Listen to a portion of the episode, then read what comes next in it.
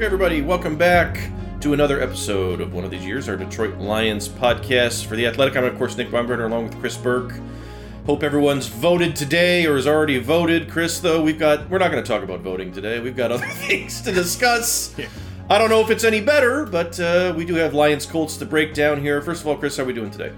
Uh, I mean, I think it's at least All things an, considered. I think it's yeah, at least an hour here to, to kind of clear our minds. I leave it to the NFL. I the NFL has done a very nice job of promoting, uh, like Yeah. getting people getting people out to vote. But leave it to the league to leave the trade deadline at 4 p.m. on November 3rd.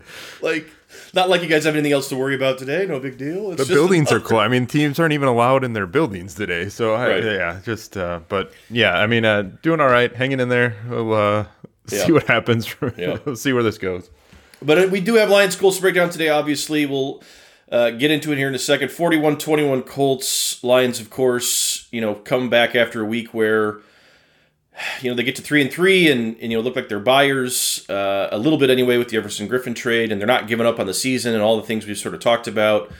And then they go out there, and you know, Chris, it was just another. It was fair. It was too familiar, I think, overall. Uh, you know, we can get into offense, defense here in a second, but I think when you look at the whole picture on both sides, it was just a lot of familiar struggle, errors, little things that all added up to exactly what we saw. Yeah, and as uh, we talked about in the press box, and numerous people have pointed out to me in the comments the last two days, it also felt pretty familiar to that Michigan performance. It Saturday. did. You're right about that. Yeah, yeah. Uh, but yeah, it, it was, I mean, a good start again, and then a couple things go wrong, and the wheels kind of come off for a while. Uh, losing in the trenches. I mean, it was. yeah. It was interesting. I can't remember. I think it might have been Will Burchfield over uh, 97.1, who's uh, kind of one Mm-hmm. of this, like a really good uh, voice, kind of a sleeper voice in this market. But, Yeah, uh, yeah. Will's great. Uh, I think he wrote wrote after the game kind of the comparison of Frank Reich and Matt Patricia because they've Mm-hmm. they're kind of been on the same timeline. Uh, and it was interesting watching that game because the Colts, to me, look like what the Lions want to be. You know, they're really good in the trenches. They ran the ball when they needed to in the fourth quarter. They uh, had a couple downfield shots, but most of it was manageable and just the quarterback making good decisions. And uh, they came up with a couple turnovers. And like, if the Lions played a, a perfect game, I think it would look a lot like what Indianapolis did on Sunday. So that's, I don't know. I feel like that's got to be tough for Matt Patricia to kind of digest as he's watching the film, just seeing another team, you know, do the things so well that he can't get his team to do. Yeah, the little stuff, right? And I, I guess that's as good a time as any to start. Maybe we'll start with the defense here. I mean, when you look at all the things Philip Rivers was able to do to Detroit, you know, in the past game, and I mean, obviously Indianapolis is a team that's got you know a pretty salty front, and they can get after it, you know, better than Lions can. But you know, the Lions mixed coverages. Um, again, you know, they they gave them different looks. Again, I think they did a decent job of that. But really, what it all comes down to is, and this is why, like you said, Chris, this is what's going to frustrate the hell out of Patricia is that they're constantly suffering from these individual errors within a scheme where it's this like 10 man football uh, not no pun intended because they did have 10 men on the field a few times but it's like the 10 man football stuff you know where they're struggling with you know the bunch formations where you get the rub routes and you get guys and you got to sort it out you know off the snap. They're struggling with that. They're struggling to, to pick up you know motion pre-snap and and ride through it and stay on their own level and, and not get caught up in, in the wash. They're struggling with getting turned the wrong way, you know, maybe in match coverage or something, and then getting beat inside, or just a hair too late at here or a hair too late there, and you got a guy like Rivers who's seen every coverage that's ever been invented, and you know, he's not he's not Philip Rivers of ten years ago, whatever that is or was, but like he's still a smart player who can get the ball there if you're going to give him time or give him a little bit of a window, and the Lions did that pretty consistently. It wasn't one person, it wasn't one thing.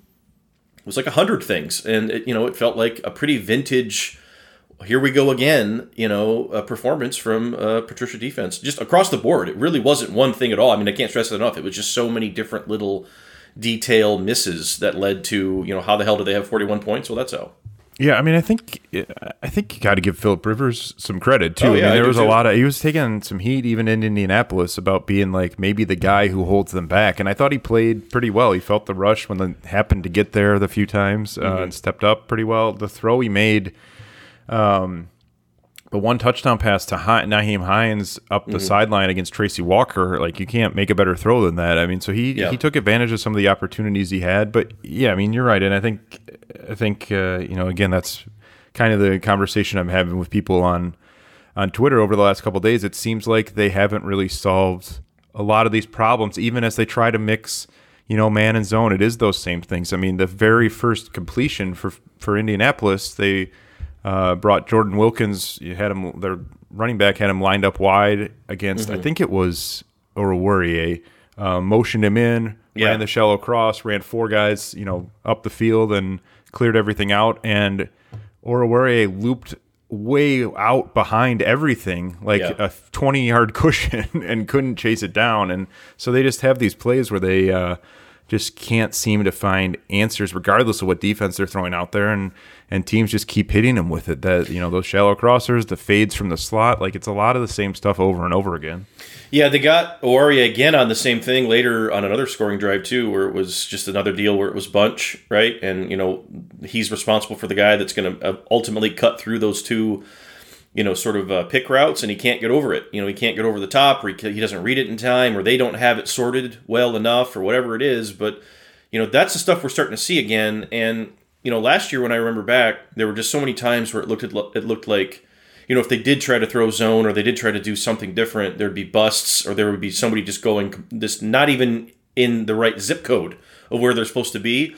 And I feel like they're they're better in that area now. I don't feel like we see as many like what are you do where are you going, you know, type busts, but we what we do see are the things like you just said, like Oruwariye not getting on a proper level and on you know on sort of IDing and man coverage what he needs to be doing there. Because obviously they're running across here and obviously they're trying to pick you and trying to get you caught and you've got to be ready for that. Or you know that that sideline uh, route to Hines that touchdown where he comes down in motion and Tracy Walker's supposed to be you know sort of carrying him and he just stops. And when he cuts back to the to the wide side of the field there is nobody there. And so there's these little things you know the eye discipline or you know making the right you know you know flip with your hip. I don't know what it all is but the, the, the detail work the stuff that they've preached over and over that Patricia has talked about you know this is what we want to live in. We want to be perfect in these areas. Like these are the things that are that are killing them still. And um it's just you know it's it's hard for people to see because it just continues to happen and it's you know Justin Coleman didn't help that was probably Tracy Walker's worst game uh, Yeah. certainly of the season and uh, just a lot of stuff that added up to it Yeah, uh, that uh, touchdown play you're talking about was was pretty nice to watch. Yeah, just about great. like as a as a football viewer, it was a great Yeah. design. They executed it well. Um, but yeah, I mean, I I think you're right, and I think that that's you you know, I, I didn't mean to necessarily like hang Oruwariye out to dry. I think that Mm-hmm. if you're talking about those, if you're playing man coverage, uh, like you were saying, against those the bunch formation, and there's you got a couple rub routes there, the guys are running a you know two yard cross. There's not a lot you're going to be able to do from a Yeah, cornerback spot. I mean, a lot of that goes back to just how you're covering it and what you're choosing to do defensively. And I think that they keep getting caught in these in between spots where they, as we've talked about, they really want they want to be in man. Uh, Mm-hmm. I mean, Cory Undlin said it in his dream world. I think he'd play zone all the time. But I think with the way this team's built and the way Matt Patricia wants his defense to function, you know, they want to be able to play man as much as possible and just kind of take away guys on the outside. But uh, you know, then you run into problems with with that type of offense when you're facing it. It's why Minnesota's giving him so much trouble. If you're Yeah. looking ahead to, to this coming Sunday, um, and I think the other problem is here. You, you're talking about the not maybe trusting things in zone. They're still bad in the second level. You know, their linebackers are not guys that you're going to trust to find those those zone coverages and just lock up spaces of territory. Maybe Jamie Collins can do that, and Yeah, occasionally yeah. Reggie Ragland, but like when they've got Tavai and Davis out there together and they drop into zone, I mean that throw's going over the middle of the field somewhere because you know that there's going to be a gap. So um, yeah, I just don't. I don't really know. I mean, I guess this is important to try and spin it forward. Is there a fix here? How do you get better at this, or without the next nine opponents just doing the same thing to you over and over again? I mean, that's the thing that we talked about in January before the pandemic, and it was about you know when so many people were focused on you know they've got to play more zone or they've got to blitz more and all this, and it was like no, like they've got to they've got to get guys better. They've got to get guys better at doing, you know, these little things. They've got to develop Oruwariye. They've got to get Okudah in there, and develop him. They've got to get Walker better. And you know, the pandemic obviously, you know, hurt some of that. But at the same time, now here we are in, in November. You know, and, and it's been, you know, three months, and, you know, Tracy Walker can't have his worst game of the year in November. Like, you can't, it's got, you've got to be getting better now, you know? Like, that's the stuff that, that's frustrating because he's too good for that stuff. I mean, he's a capable, he's a capable, you know, box defender who should be able to cover a tight end, who should be able to to be in stride with some of these guys. I mean, you're not asking him to line up and like shut down Travis Kelce or some of these guys, but like in Indianapolis had I can't remember the guy's name, but he's a good player, the tight end that they had there. But I mean, it's just you know, there's Doyle, instances Ali like, Cox, they got a couple of them. yeah, they've got some Yeah. good players, but I mean, it's another instance of that where it's like we've seen Tracy Walker got, and I'm picking on him because he's better than this, and I think that that's the situation, and he probably even admit it to you. Like that was not a, what was it, seven targets, seven catches, uh, too e- everything was too easy, and that's the kind of stuff. And I think he even get, got credited for giving up three touchdowns. Like that's got to get better. Like that's the stuff that has to improve. Okudah's improved in some areas.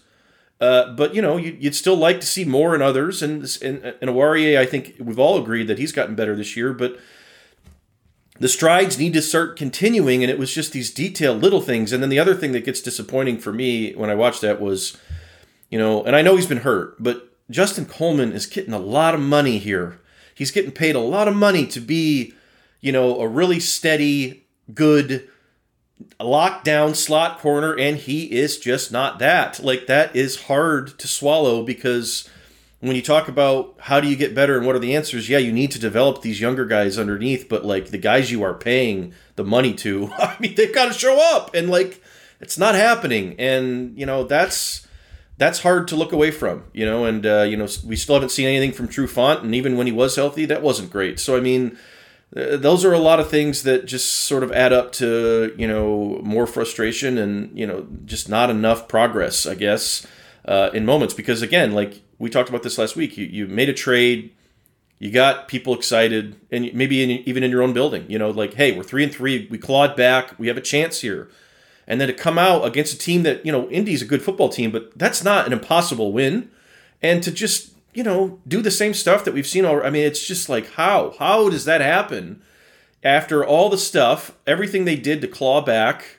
And I you know forget good team, bad team, whatever. There's there's truth to what Reggie Ragland says when he says to hell with anybody who says this team's good and this team's not good. The NFL, like that's true to a degree, but at the same time, like big games are big games, and you got to be ready to go. And they just for whatever reason they just keep freezing and like that's kind of the sign of a average to below average team And again, what you're mentioning there, that you know, you kind of circle the guys on this roster who need to be who need to be really good right now, and it's you know, you talk about Walker, you talk about Coleman because Yeah. you've got young guys on the outside. I mean, those were for whatever reason they tried to fight it with Tracy Walker, and maybe maybe they saw some of this. Maybe this is why he wasn't a locked in starter headed into the season because it- as you're talking about, I mean, Pro Football Focus does have him with mm-hmm. five touchdowns against, which matches a total from last year, a 73 percent reception rate, a QB rating of 140 on passes thrown his direction. So, you know, I, I, I don't think he's been that good in coverage this year. I think we've seen teams, you know, the Colts definitely went after him. The Packers went after him a little. I mean, there have been teams that have not shied away from him at all. And, um, you know, you're putting a lot on his shoulders to be a dominant defender in, in year three, but really they need him to be a lot better than this. And same with Coleman. Like that was supposed to be a big boost to get him back Sunday. And I'm sure there was some rust, especially this year when you're, you know, rehab and everything's going to be kind of scattered. But Right. that wasn't good enough from him. I mean, you you can't as maybe, you know, it was sort of a, a it could have gone either way that pass interference against him, but you know that's a play third and 14 like a turning point in the game you got to make that play like you have to make that play it's not like you're again it's you know you said it's not like you're asking walker necessarily to take away travis kelce uh, i forget who even the receiver was on that play. It was yeah it didn't matter. Yeah right. It didn't matter. Uh, yeah, it wasn't like you know it wasn't like in a you're covering uh what Julio Jones Julio you know? Jones on Yeah, that moment, right? Yeah, I mean, it's just it's, you've got to come up with those plays, and I think that a lot of that goes, you know, yes, there is a lot of this on the coaching, but uh, this is the same. You know, I don't think you can take it fully away from the players either. Like some of these guys just have to be better. They just yeah. like if there's no path forward if Tracy Walker and Justin Coleman are going to play like this the rest of the year. There's just not because teams are just going to keep throwing the ball all over the place on this Lions defense. Yeah, and I think the the if there is a silver lining at all, you know, in something like this, it would be that you know, and while at the end of the game it might not have felt like it because you know Indy was just grinding it out I thought they fit the run better again, you know, early. I thought, you know, the, the Indianapolis got some stuff on the edge, um, you know, and, and Rivers, I think, was able to get them, you know, into favorable situations at the line of scrimmage, and sometimes that happens with, you know, a veteran quarterback. If you're if you're aligned a certain way, he can get he can get out of it, and they they did, you know, a nice job of picking their spots. But you know, Penisini continues to be, you know, a factor inside. I think Shelton continues to be the guy that I think you and I both thought we would see after you know watching him in camp. Um, you know, Da'Shawn Hand has made some plays the last couple weeks. He seems like he's more engaged.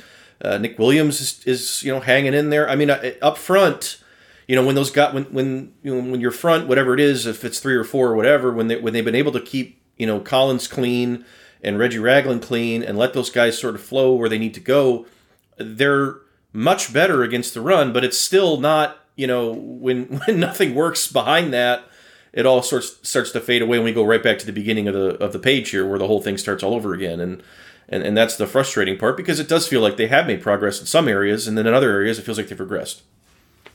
I, I mentioned our report card this week. You know, I thought I agree. I thought the run defense started off really well. If, when it was, got to 35-21, the Colts averaged yeah. like six yards per carry on the drive after that. But the defense had been on the field at like mm-hmm. 34 minutes at that point. So I think some of that was probably just fatigue. They also lost Trey Flowers yep. at some point in there. Um, so, you know, you're playing a little shorthanded then. So, um, but yeah, I mean, I think that that's been that and the kind of gradual development of the young cornerbacks have been kind of the two things that I think you hang your hat on. And maybe, I guess Romeo Okwara's play, you know, yes. That, that's, yep. that's really if you're looking for bright spots, I think those are the three: the run defense, Okwara, and kind of that.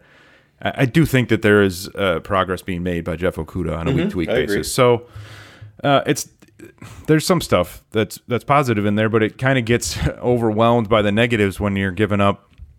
I mean, I guess only five of those touchdowns were on the uh, defense. Yeah. Stafford threw the other one, but still, you're giving up 35 points on defense. That's that's going to be tough to overcome, even on a good offensive day. So it, I don't know. I mean, I don't know how they. You look at you looked at the schedule and said, "All right, this was where they needed to make some hay." This was one game that stood out as you know yeah. a, a, real contender that they had to go up against, and they got clobbered. Now you turn around, you've got uh, two or three more games that are definitely winnable, but then it gets back into the into the gauntlet again. So I don't know. They don't look like a team that's ready to make a four or five game run here and right. really get into the playoff race and uh, I yeah, I, again, I just don't know how you fix it defensively, especially with Flowers going down. Everson right. Griffen maybe covers some of that up, but that's a big loss. He's been playing very well, even if the sack numbers haven't been there.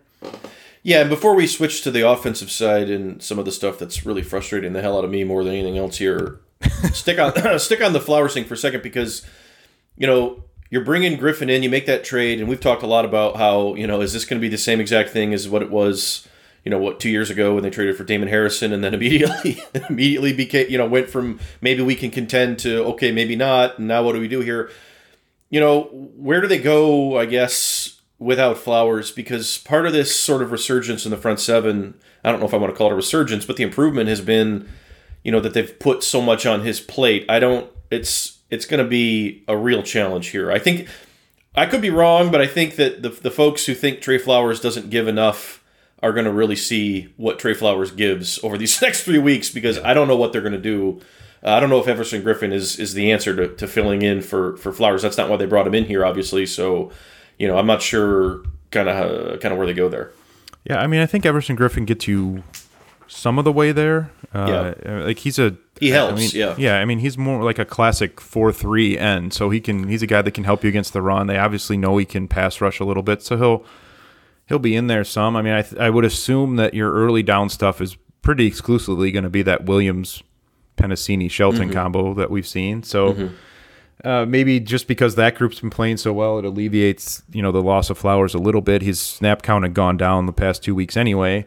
Um, but yeah, I mean, I, I he's he's their most versatile guy You're up right. front in a defensive line that really covets versatility. And you know that third down, those third down plays. The reason a lot of the times that you're seeing, you know, a linebacker flying in over the middle or Romeo Okwara locked up one on one on the edge is because Trey Flowers is tying up two and three guys in the middle playing nose tackle on passing downs.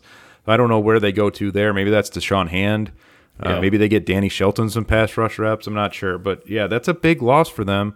I, I do think Griffen helps. I think he seems motivated certainly, and he gets you know his former team in the first game, which I'm sure will have him playing pretty well. But he's yeah, like you said, it's not. That's certainly not a one for one swap to bring in Yeah. Everson Griffen for Trey Flowers, and the dream was to have it all kind of. Exactly, I mean, I yeah. think the dream was to have Griffen, Flowers, Okwara on third downs, basically, and now you don't have that.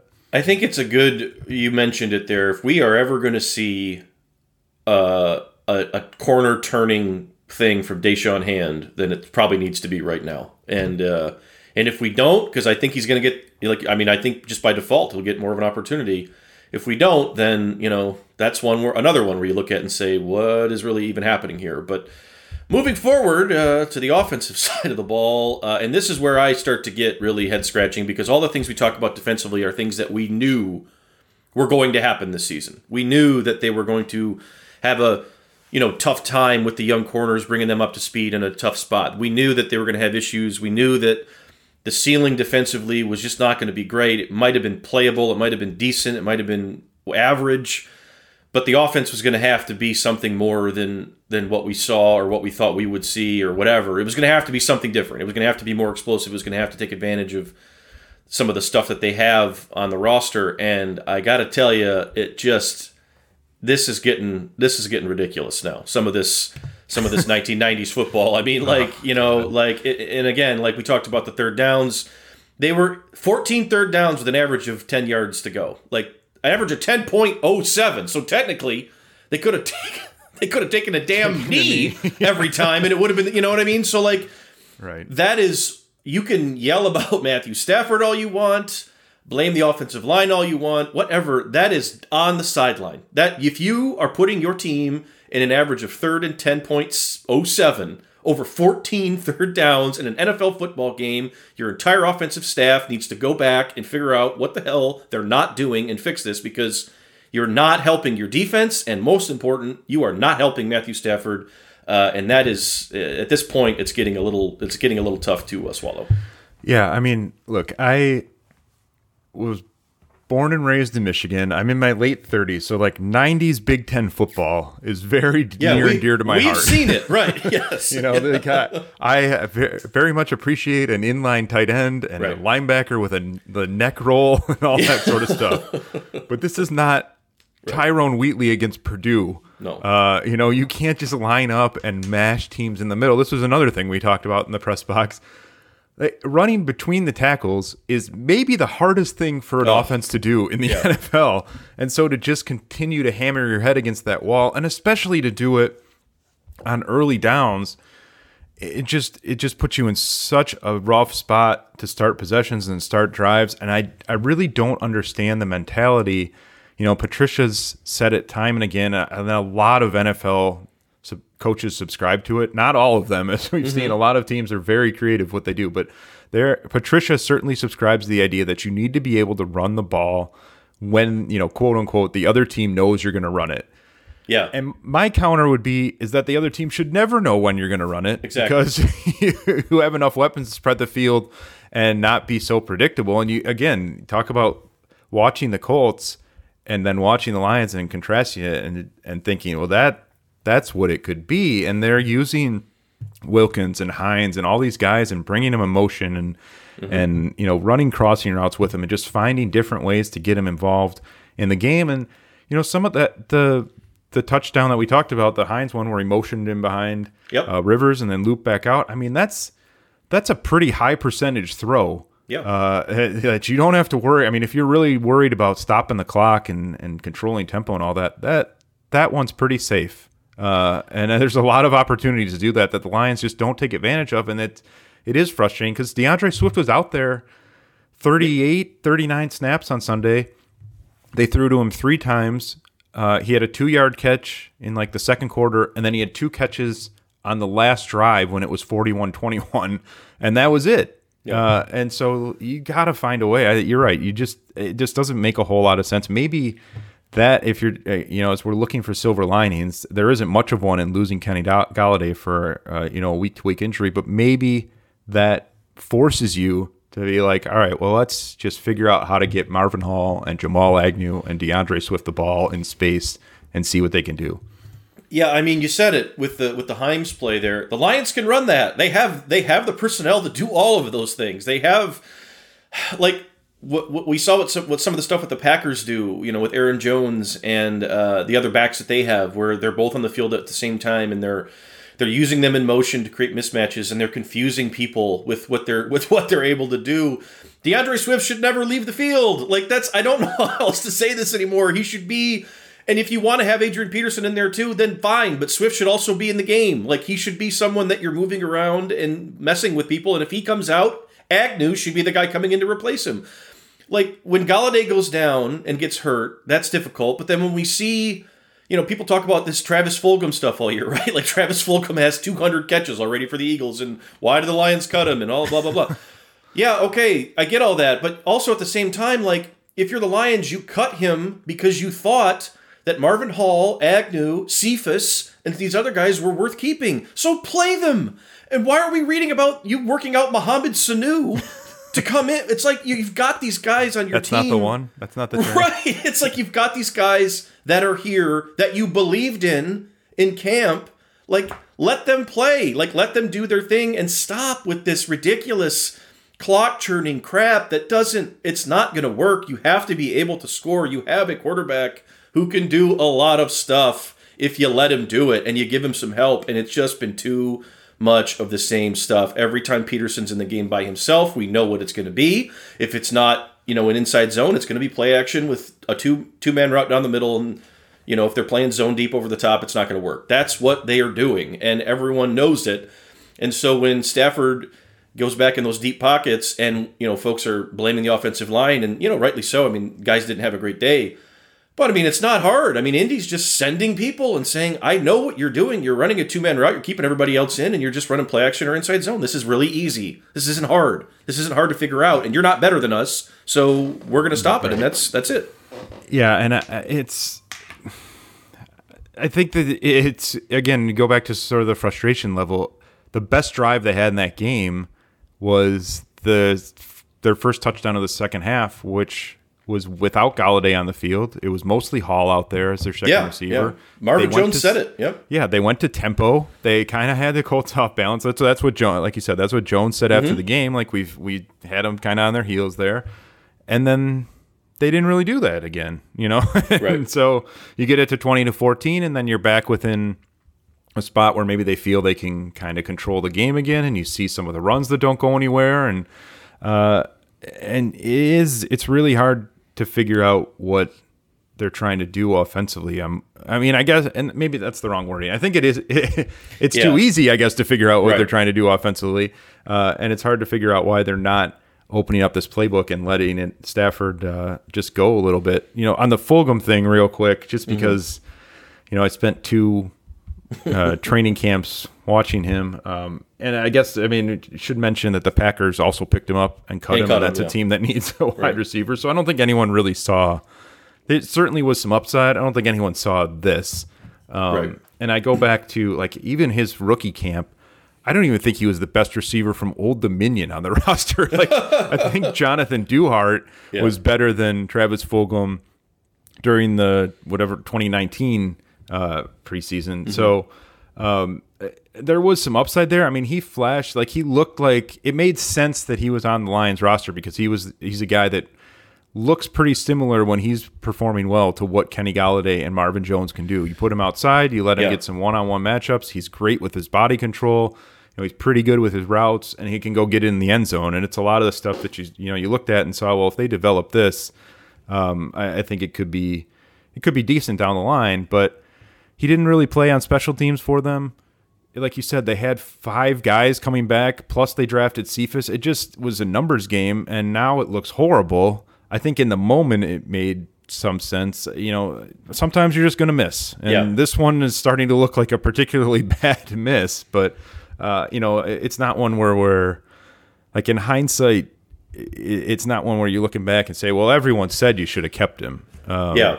you know, I I think it's just he found a really good spot with a team that was desperate for receivers, put him in an opportunity, and he's taking advantage of it. But that the re, not having Travis Fulgham Right. is not why this offense is No. struggling because he'd be where Quintez Cephus is. He'd be be inactive playing. every Yeah, Sunday. right. Yeah, he wouldn't be playing, and that's the that's kind of the point, right? Where it's like we you got to get. And I know that some of the reps have evened out some, but you know, like Amendola getting forty one. I mean, like some of this stuff. I don't know. I mean, at at this point, it just feels like again, and I know this has happened so many times over the years with different offensive coordinators and different this and different that that they're just again asking Stafford to do way too much without enough help and without enough help from the sideline in terms of creativity to sort of get them in position to take advantage of the things that everybody else in the league takes advantage of, except for them, I guess, and maybe the Titans. You know, I guess, is there anybody else that doesn't? Ryan Ryan Tannehill's cooking pretty good this year. Right, Um, but if we go back and we look at the beginning of the year and we talk about you know all the stuff Stafford did last season with play action and some of those crazy numbers that he put Yeah. up, and you wondered, you said, okay, well if they can if they can match those, then this could be really good. But damn, that's going to be really tough to do because those were some crazy numbers. Like I think Football Outsiders broke it all down, and some of them were like some of the play actions some of the play action like yards per attempt numbers in certain situations were like the highest they've ever charted. And and the question was can can that keep up you know when teams are sort of maybe expecting that more? And the answer has been no. And Yeah. but the problem beyond that was is that you know and this is what everyone said was well okay but you have guys within your system that you can do other things to where you don't just have to rely on that. And and it's just they're not they're not using anybody else. They're just relying on the it's fastball is you know fastball is your inside zone play action and then your changeup is the stuff that we never see and then there's nothing beyond that and it's just like there's there's nothing there and and that's the frustrating part overall And I think the desire to want to be in the play action stuff is why they keep hammering the run. Absolutely. I mean, I think that they're desperate to have that balance, even if they can't find it. I mean, Sunday they kept at it and kept at it because they want to be running those play actions. And I think they maybe saw that as a way to kind of neutralize the pass rush if they could keep them off balance a little bit. And it didn't really work, but I think that that's why they keep hammering things. But again, you don't always have to run first down with Adrian Peterson. Like you can mix it up Right. more than they have been. Um, I, how much of this? I feel like we always get to this point in the Lions season, but how much of this do you put on Stafford? I mean, just and even not Yeah. not even just his play because I think Sunday was not great. Um, I mean, he made he w- did some really good things with the pressure coming to escape and just avoid sacks and get the ball out. The play to Hall downfield for the seventy whatever yarder was just an incredible play. Turned it over a couple times, missed some throws he should have made. But even beyond the play calling, or even beyond the way he played, like, is there any part of you that thinks that they are so close to the vest with what they do because they don't see him as Aaron Rodgers or Yeah. Patrick Mahomes? Like, are they just trying to game manage Matthew Stafford? I mean, maybe. I mean, because uh, I would I go back in my head and I say, well, the Chicago game, Stafford was bad. I mean, there was there was there was game there was spots in that game that he missed stuff that he normally makes, and there was sacks that he took and all that. He wasn't great against Green Bay. It took him a month or so to get back into it. I thought, you know, these last two weeks were pretty vintage Matthew Stafford. They weren't perfect, but he grinded through them. And I thought, I mean, frankly, I thought this one, while it doesn't look that way, and obviously we can't, you know, sit here and say that he can't lose a fumble like that, and he can't throw a pick, you know, you know, in a situation where he can't see the guy coming. But I mean, I just yes, part of it goes on him because you can't make those plays. But I think a lot of those, a lot of those things happen, and we see those things happen at times. And it was the same with Green Bay. We see him make those mistakes when they're so backed up, when they're in such a hole that he knows I have to go get this back now. Like they got a touchdown by him just running out of the pocket and chucking it 70 yards to Marvin Hall because he says to himself, "No one else is coming. It's just me now. I've got to figure this out." They're putting too much on him. And and maybe it is some of that. Maybe it is, you know, we don't think he we don't trust I don't know, do you trust him in situations to make some of those throws that other guys make that, you know, they don't, you know, I don't know. I don't know what all that is. but whatever the whatever the situation is at, at the start of the day, at the end of the day, it always ends up the same in that Stafford's in a, in a spot where he's scrambling for his life, not literally, but like fighting for his life on every play, trying to figure out a way to just kind of will the ball into spots downfield against coverage that's taking everything away, down 14 points. And you know, you hope to God this works out. Like, the, and that is all stuff that it's not his fault that they're in those holes and then he doesn't get him out of those ridiculous holes, and people get upset about why didn't you get us out of these holes? You know, and that's that's been his career. I mean, that's been Matthew Stafford's entire career. Right. I think at one point last year we were talking, and I don't. I mean, I, you. I think you said this, and it's like the most apt thing I've ever heard about Matthew Stafford. Matthew Stafford is Steve Yzerman before the Red Wings decided to start helping Steve Yzerman. that's it. He he has done more than enough over the over these ten years to be better than this. He hasn't been perfect. He hasn't been the best quarterback in the league, but he has done more than enough, and they are not helping him. And it's another example of that in like a seemingly endless book of chapters of this. And that's that's how I look at it. I mean, he's not perfect, but they got to do better with this because he's good enough to get them a lot more than the, the you know than they end up getting. Yeah, and I think that that's why I I can't escape, I guess, the Stafford conversation because I, I do think that you know you take him out of this off this team and and this is a disaster. We saw that last yeah. year, but the same time, we're you know we keep saying, well, they got to do more to help them. They got to do more to help them. And you look around at the talent on this roster. Mm-hmm.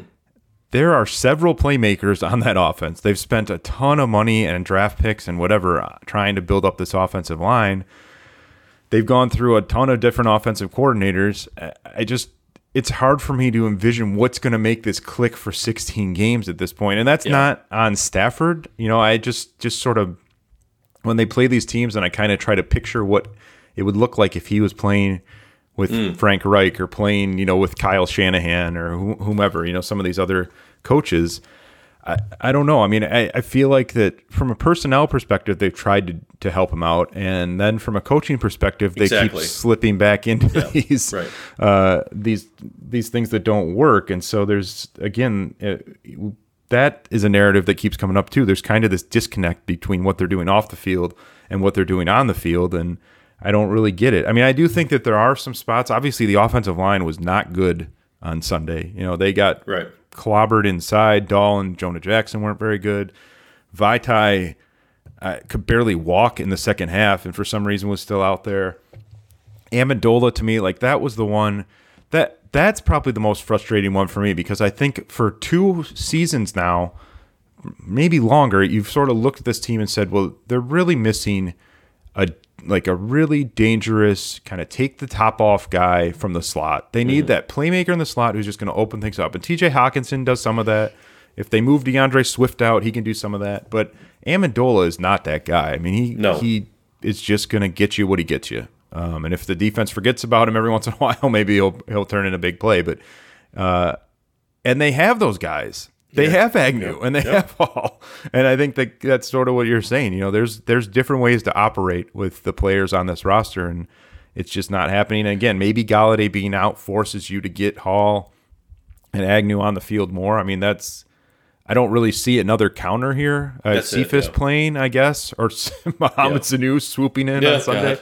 But I mean, I think that that's got to be the counter moving forward. That's the way this offense gets to a point where it's dangerous enough week in and week out to kind of cover up all the things it needs to cover up for the rest of the defense and everything. I just imagine what life would be like for the Lions if they could get if they could put Stafford in situations where he's just getting easy yards, you know, where he's where he's able to make easy throws for easy free yards that are schemed up before the play even starts because that's what everybody else does to the lion. I mean, we've seen this. Like, if you flipped it, you put him, like you said, for, with with Reich. If you put Matthew Stafford in Philip Rivers' spot on Saturday or Sunday, he would have looked like an NFL MVP because they're motioning people around. They're getting free, easy stuff.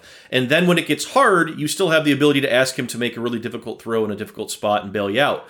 What they do is they ask him to make the third and forever throw on like every snap. Like that's what they ask him to do. They've done it forever they did it with Calvin when he was here, and they they're starting to do it again with Golladay, And it's getting to a point where it's like, okay, well, we have Golladay and he's a tough cover deep, so let's just run him deep and chuck it and see what happens. Like offense is a lot easier than that, and there are things about the way the game is played today. Matt Patricia should know this You, you know, there's stuff you can't do defensively anymore. You can't touch anybody's receiver. You can't grab. You can't hold. You can't push. You can't touch the quarterback. You can't hit him. We've seen that constantly.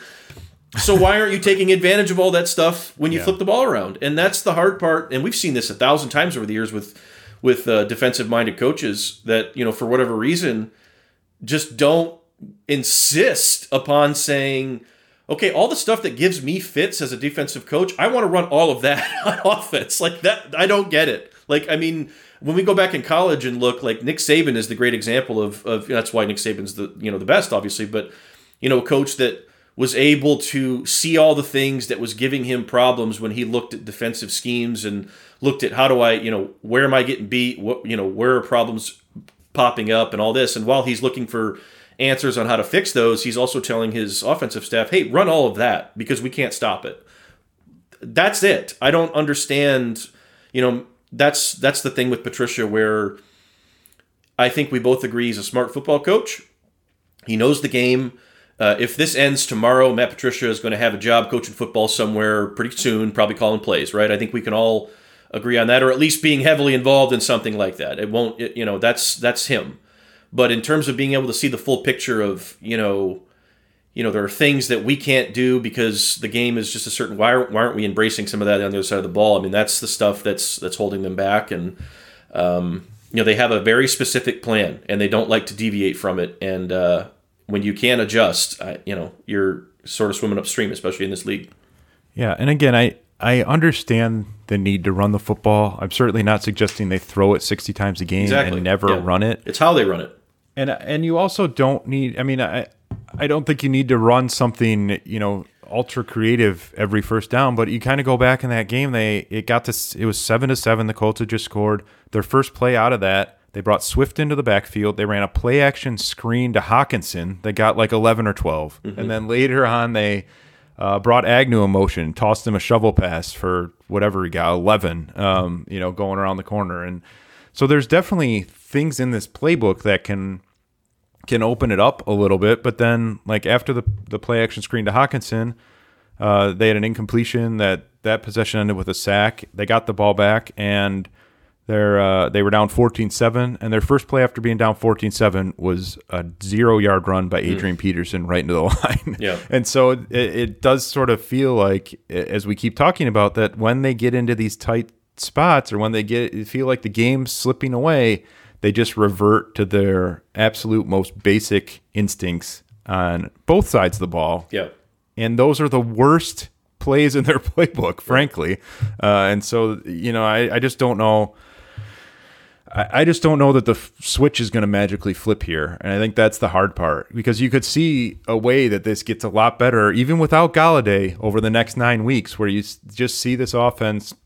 and say, "All right, we are not going to win games unless we just put you know leave it all out there Right. from a playbook perspective Let, whatever we've got let's use it for the next few weeks and just see where it gets us and there's been no indication that they're going to do that you almost feel like it goes the other way like they're going to Yeah. come out in minnesota be like look we don't have golladay we don't have flowers we got to have the ball for 35 minutes so go run 20 times peterson and let's let's just go from there Yeah, and maybe it won't work, right? But I mean, you got to try. Like I think that that's where I'm at with it. And there's no there's no like concrete answer that you know, if you if you start, you know, running an offense that's predicated on, you know, finding underneath athletes who can get one-on-ones in space and you know, motion being, you know, a lot of that stuff we've seen Darrell Bevell do some of this. I mean, he had to get creative last year when Stafford got hurt. They did some other things you know, and there's no promise that it'll be the cure all, but like at this point, I think we've seen enough to know that the the original plan has got to go. Like it's just not going to be this.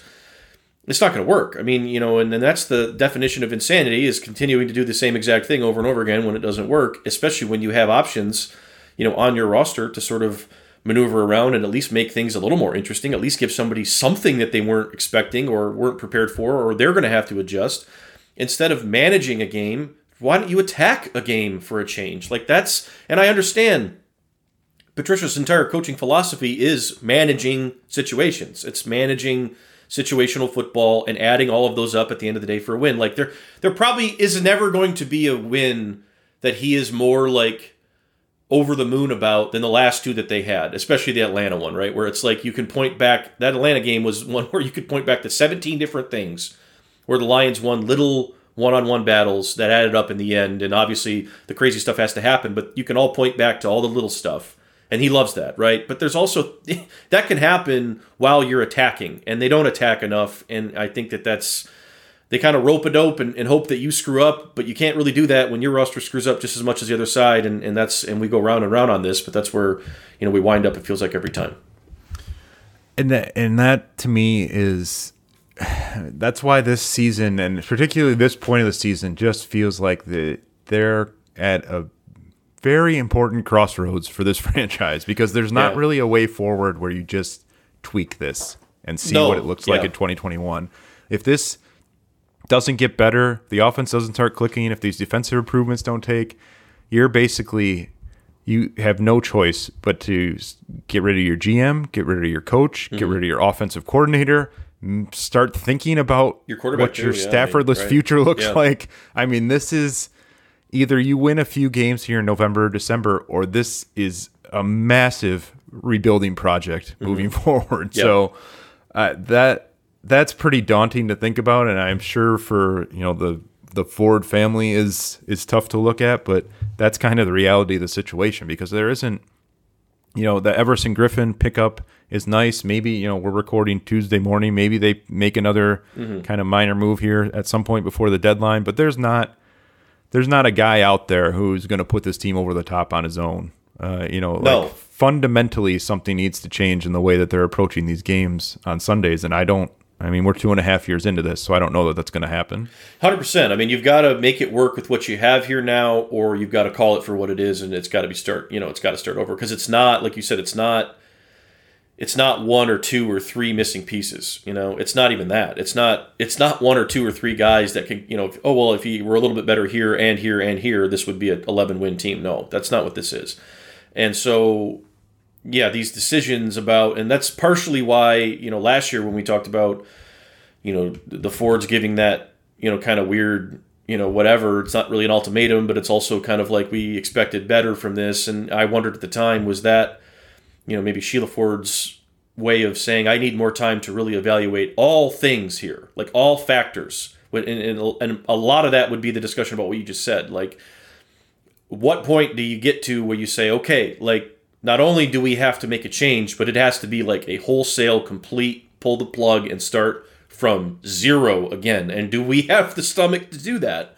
And uh, you know, I got to say, I, I if it doesn't happen the way that you know maybe it could or should, or you you hope it would or should or whatever, then you know, are you going to have the stomach to do that? And and I think that that's the stuff that gets people really nervous. You know, fans and, and stuff like this. You know, we heard from people this week that were like you know, I'm nervous that this team's gonna, you know, trade a bunch of draft picks for a receiver again or something like that. Now the Golladay's right, hurt, right, mortgage, yeah. mortgage the future more, and all this, and you know that's the awkward spot that they're in because you know we talk about the trade deadline and everything else, and you know they did make a move, and I don't think that either of us disagreed with the move that they made. I think that no, the, the thing for Griffen move. was totally fine and totally fair, but like you're out of you're out of opportunities to, to keep sort of saying, well, we just need one or two things to go our way this next offseason and we'll be right back where we need to go and and you know it's kind of got to be all or nothing now and you know I think we've all known that and that's kind of it just feels like we're sort of hurtling toward that and I don't know when you know when rubber meets the road but that's sort of what we're talking about.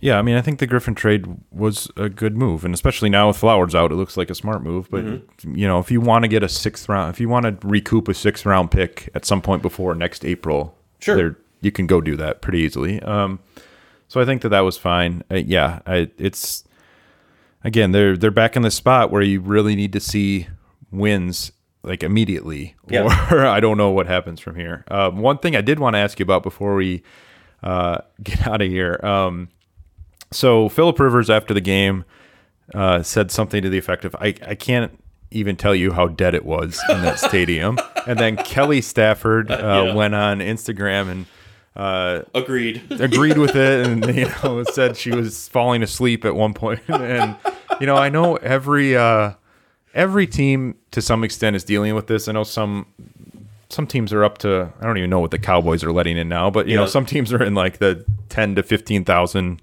uh, fan range. The Lions had 500 um, on Sunday. I will say, like I said, I know every team's dealing with this. I know everyone's uh, facing the same challenges right now, but I don't know that there's a team in the league that uh, feels the absence of home fans as much as the Lions do. Yeah. I feel like they feed off it, especially defensively. We've seen some performances at home that don't necessarily line up with what you think are going to happen uh, in a positive way for Detroit. And Right. so I, I think that they are really missing that juice from the fans. But what's your uh, what's your Yeah. opinion on the atmosphere? The five. Well- I know you got a kick out of the 500 Oh, fans booing the Colts yeah. when they came out of the tunnel. It was perfect. It was like a it was like a youth soccer game or something where the other side, like the, the parents on this one side that were booing. It. But no, I mean like the the, the other factor there too is like they play in a dome, so like Yeah, they play inside.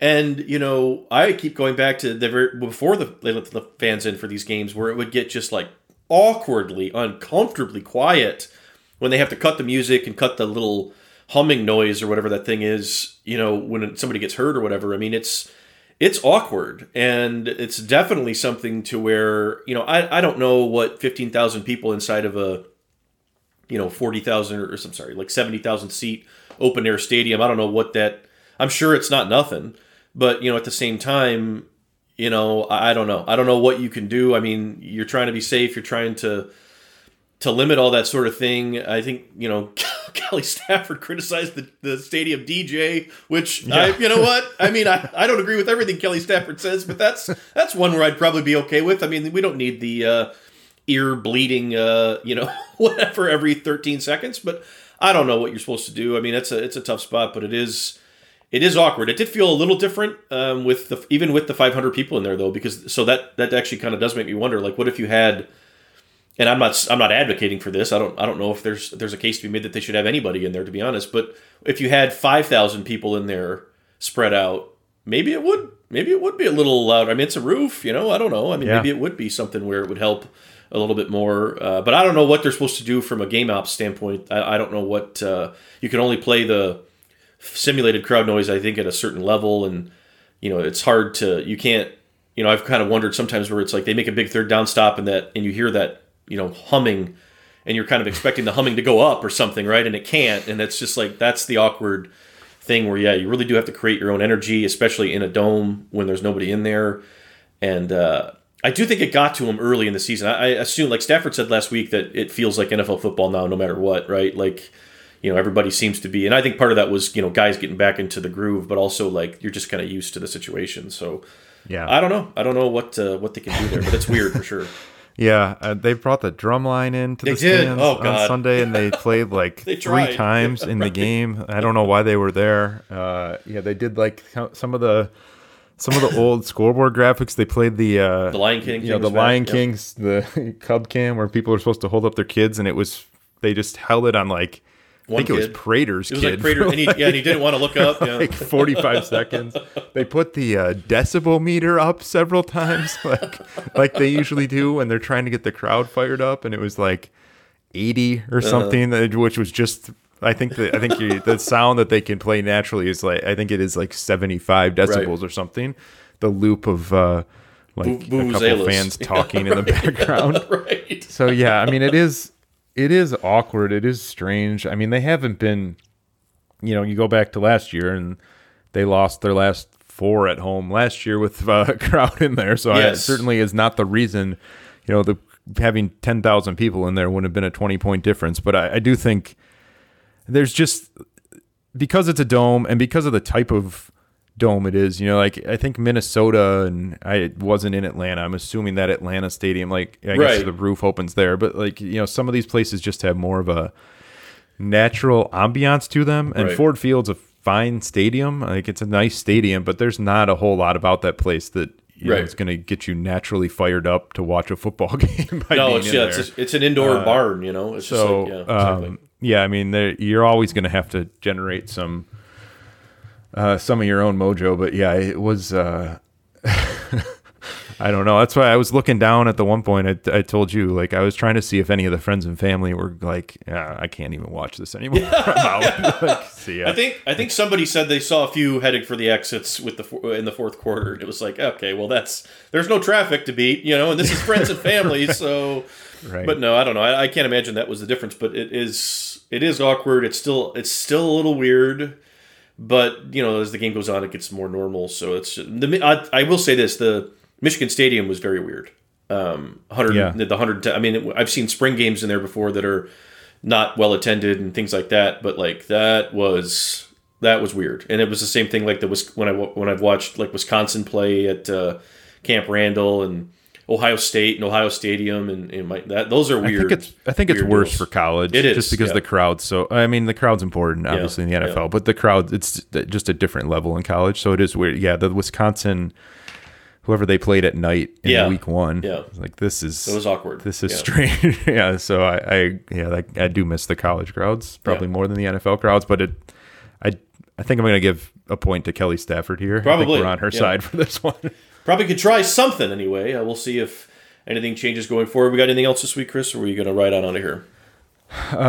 no, I think uh, may as well get out of here and make sure they didn't trade anyone. See, see Make sure the on. world is still spinning as Yeah, we uh, go forward here. So we appreciate all the support for the show as always. Be sure to find one of these years wherever you get your podcasts, iTunes, Spotify, Google Play. And if you have a problem with any of those, you know, just hit Chris or I up on Twitter and we can try to get that sorted out for you. Always be sure to rate, review, subscribe, all that good stuff. Um, until next time, Chris and I'll be back to break it all down again. We'll see how the trade deadline impacts everything or how these injuries sort out. But uh, meantime, be good to each other. Go vote today if you haven't already. Uh, for Chris, I'm Nick. We'll talk to you later.